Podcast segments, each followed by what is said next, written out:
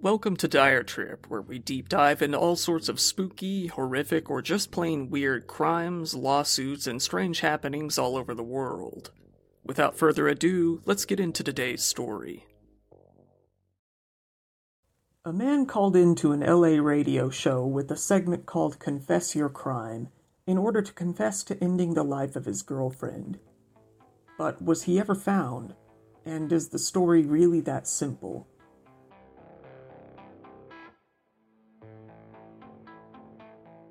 Back in 1990, on KROQ FM 106.7, a radio channel in Los Angeles, Kevin Ryder and Gene Baxter, better known as the morning hosts Kevin and Bean, were hosting a recurring comedy segment on their show, one that they called Confess Your Crime. As per usual, most people calling into the show were confessing to less serious, more comedic sorts of crimes such as stealing a bowling ball, sleeping with both a woman and her mother, and deliberately running over a cat. Uh, definitely arguable if that one is comedic. Like, what the? F- then the two DJs got a call that would certainly disturb them far more than any other that they had received so far. It was then that a man who the DJs described as whacked out and disturbed called into the station to confess to something much greater. Noting that he wasn't from LA and that he was only calling in to confess, he said, I heard you guys talking. I really need to tell somebody about this. I had this girlfriend for like about six years, and we were right on the verge of getting married and all of that stuff. And I came home and caught her with somebody, a good friend of mine, as a matter of fact. Ryder and Baxter, not really knowing where this call was going, kept up their comedic act. However, the call would grow darker. Eventually, the man admitted to beating his girlfriend up, uh, very severely, fatally, in fact. Quietly, he muttered, I don't know if she made it through, though, actually. The duo then asked him, Is there a chance, seriously, that you killed her? Quietly, the man responded, Yeah, I know I did. According to the man, some of his friends and even some of his coworkers were investigated in relation to the crime. However, he himself was never caught. He was never arrested. The DJs then, trying to get him to stay on the line, offered to get the man some help. However, he then abruptly hung up, after which the DJs contacted the authorities. It blew us away, said Baxter in an interview. The only thing I could think of to do was to suggest that we put him in touch with someone that could help. And I got the feeling that he thought we were going to trace the call or something and just hung up. We were stunned, so we just went to commercials and cut the bit off for the rest of the day. Within 45 minutes of the call, the station was blowing up with an influx of calls and faxes about the case. It was 1990. They were desperate to know if the call had been for real. Many of them criticized the radio hosts, chewing them out for their treatment of the call. Some were very angry that they had acted so flippantly throughout the beginning of the call, not treating it seriously, while others chastised them for not doing more to keep the man on the line. The hosts defended themselves, saying that they didn't take the case seriously at first because they had no idea where the call was going. They thought that the man was going to admit to something trivial, such as keying her car. The police began to work on figuring out which exact murder case the confession was referring to, without having much luck. The police believed the call to be from Northern California, possibly even farther north, and the caller to be a white male between the ages of 35 and 45. Before too long, they did notice that the case shared similarities with that of the murder of a 19 year old woman in Oroville, California, Angela Cummings.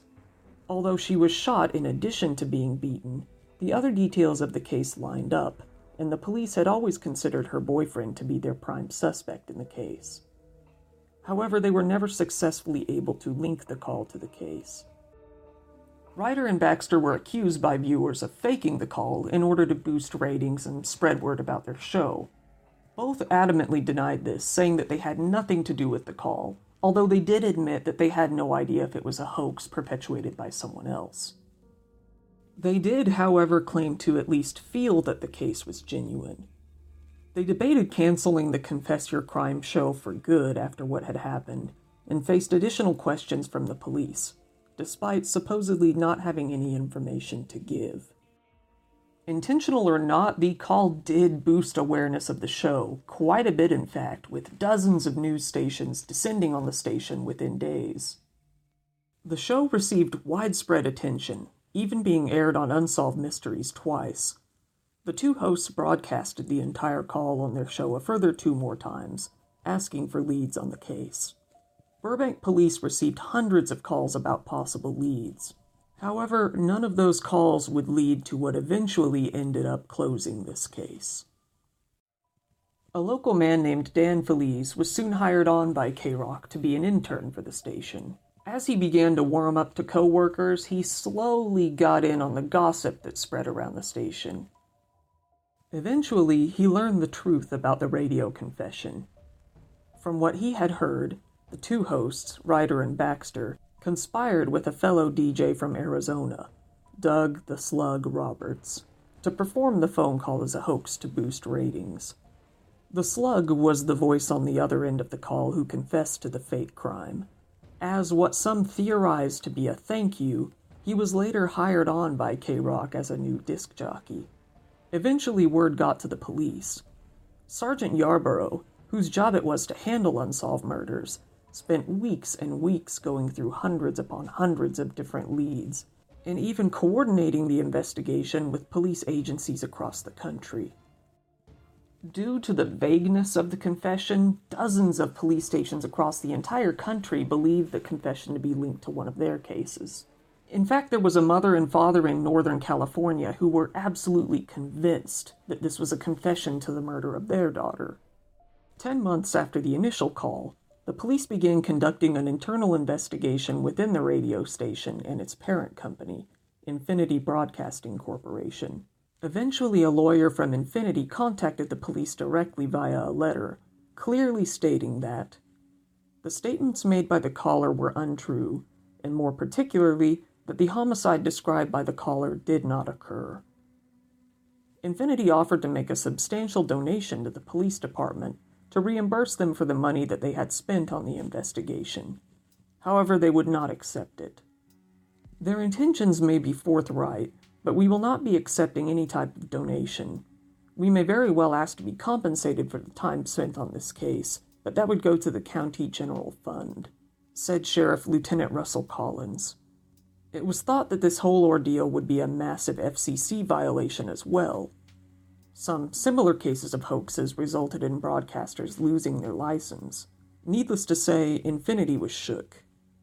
Eventually, Ryder and Baxter completely confessed to the hoax, with management claiming that they had zero involvement. They admitted that the call had, indeed, been a hoax to boost ratings, which it did. Very well, in fact. Bill Richards, an employee of a competitor station, said that even if it costs the station hundreds of thousands of dollars in FCC fees, it's well worth it. Bad publicity is still publicity, and they're getting a ton of it. They would soon apologize on air, saying, We apologize. We didn't think it was going to go this far. The pair were swiftly suspended from their jobs for six days without pay. They had not only conducted a hoax, but they perpetuated it, saw that it was wasting loads of police time and funding, and continued to press that it was true. They didn't necessarily feel any fear until the FCC started investigating the case. They were facing the loss of their broadcasting licenses and even $20,000 in fines. The FCC wanted to send a message because they knew that if they didn't do something, these hoaxes would continue to happen. Ryder and Baxter were presented with a $12,170 bill from the Los Angeles County Sheriff's Department to compensate for the man hours spent working on the case. They were also ordered to perform 149 hours of community service. Unsolved Mysteries was forced to air an update on the case, informing viewers that it had all indeed been a hoax. Due to it not even being an actual crime, the segments involving the hoax have been removed from reruns of the show and are no longer available to view.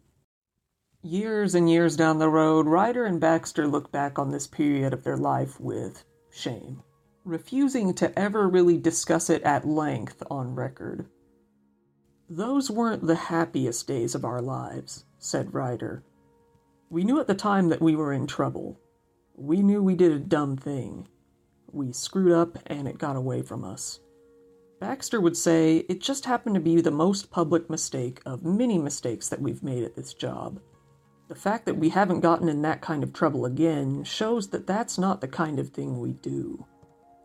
Due to their punishment, the FCC decided to back off of the case. The two actually managed to remain on the air for almost three more decades, all the way up to 2019. Now, Ryder actually hosts a show here on YouTube called Great News with Kevin and Mike. Baxter has a paid podcast on Patreon called A Cup of Tea and a Chat. Angela Cummings' mother, Liz Cummings, was devastated to hear that the call was a hoax. She had been fully convinced that this call was legitimate and likely related to her daughter. Her daughter's case remains unsolved to this day. They have done their best to put this embarrassing, shameful incident in their past.